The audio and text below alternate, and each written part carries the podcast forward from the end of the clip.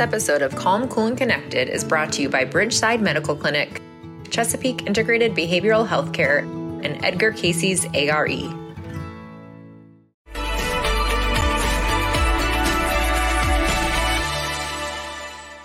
Hi, and welcome back to Calm, Cool, and Connected. I'm Rachel Ann Dine, licensed professional counselor and host of Calm, Cool, and Connected. And I'm here today to talk a little bit about a very prevalent conversation and topic that affects one in three women and one in nine men. And I'm referring to domestic violence. So, one in three women and one in nine men have experienced severe intimate partner violence, which often includes several different unhealthy and at times very fatal type interactions in their romantic relationship. This can come in the form of stalking, injury, experience heightened levels of fearfulness, PTSD, and the use of victim services. We know that abuse can come in many different forms and is often very slow and insidious process. It doesn't just happen overnight, it's progressive in nature. And so the more information that you know, the more empowered you can be to take action and just recognize any signs that could potentially be coming up. There are several different forms of different abuse that we want to highlight and discuss today. And so the first would be emotional abuse. There's also using isolation or intimidation, denying or blaming, economic abuse, physical abuse, and the use of coercion or threats.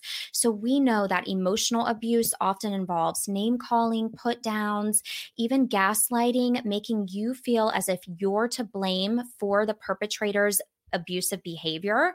There's also using isolation, intimidation. That's where your partner may or may not break things in the home, punch holes in the wall, become destructive as a way to intimidate you. And it's all rooted in a need for control, denying and blaming that the blaming you for the abuse that happened or denying that it even happened are also things that can often pop up. Sometimes abusive partners use your kids by threatening that you'll never see them again or making issues for you in terms of custody agreements. We also have economic abuse, which is a form of abuse that's not often talked about.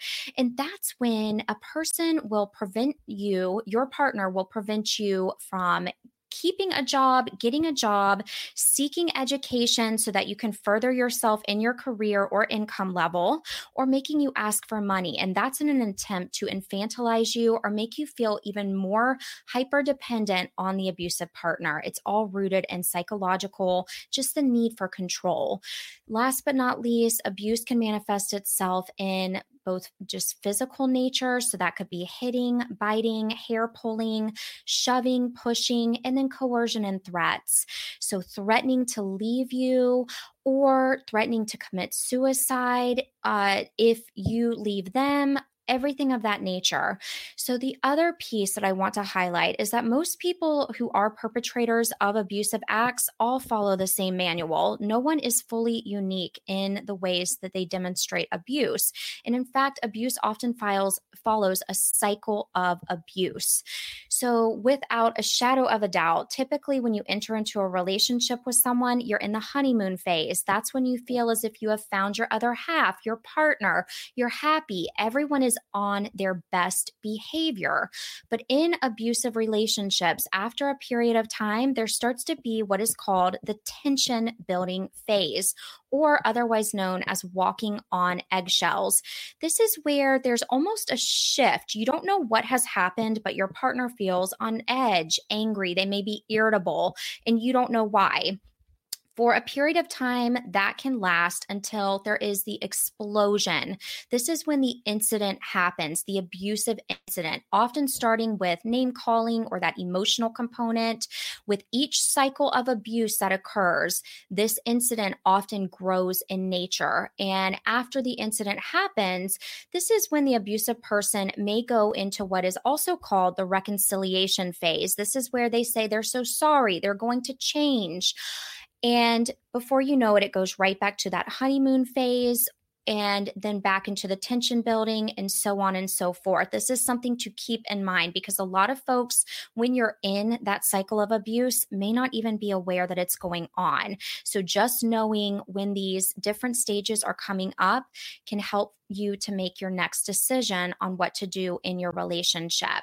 The key tenant here is that if you are recognizing that any of these experiences are going on for you, the perpetrator of abuse must not only acknowledge that their behavior is wrong and that they have done something wrong, that you're not to blame, they must actively seek out help. So, oftentimes, when I speak to people who are going through abuse in their relationships, their partner may tell them, I promise I'm going to change, I'm going to do better, but there's no action that is being taken on that perpetrator's behalf to try to make positive changes. This could be going to a group, this could be going to anger management, going to individual counseling.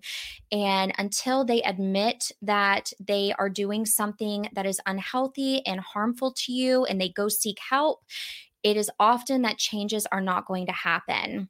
If you are interested in receiving resources for this journey, if you recognize that these signs are going on in your current relationship, I without a doubt also encourage you to start individual counseling. My go to resource is always www.psychologytoday.com just know if you are seeking therapy, your partner, because of HIPAA laws, does not ever have to know that you are in therapy. It's a confidential setting where you're able to process and receive help, develop a safety plan if need be with your therapist. Again, that's www.psychologytoday.com, which is a great resource. The next resource that to me is the premier, it has so many excellent resources and information on surviving domestic violence is the hotline.org. The hotline.org has a live chat in addition to a call in phone number 1 800 799 SAFE or 7233 that is open 365 days a year, 24 hours a day. They even have their website set up so that if you click X in the corner, it takes you to a clean, fresh Google page to protect you from your own safety. We know that when domestic violence really escalates and that control is just very intense, that often that perpetrator of the abuse will go back and check browser history. So it's always recommended to clear your browser history after searching through resources.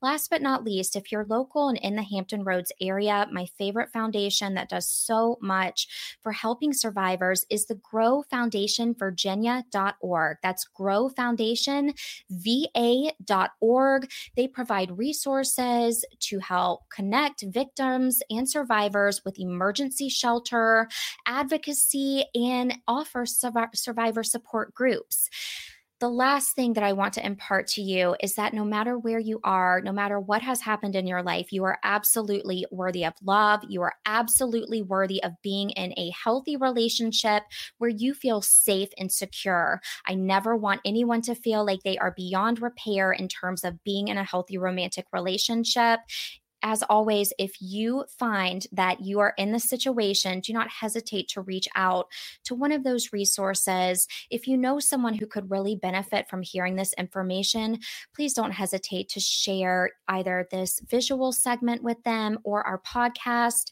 As always, don't forget to rate and review our podcast just so that we can get this information out to more people who need this information. Also, know that all of the resources are linked in our show notes notes for your convenience. Thank you so much, as always, for tuning in on Calm, Cool, and Connected.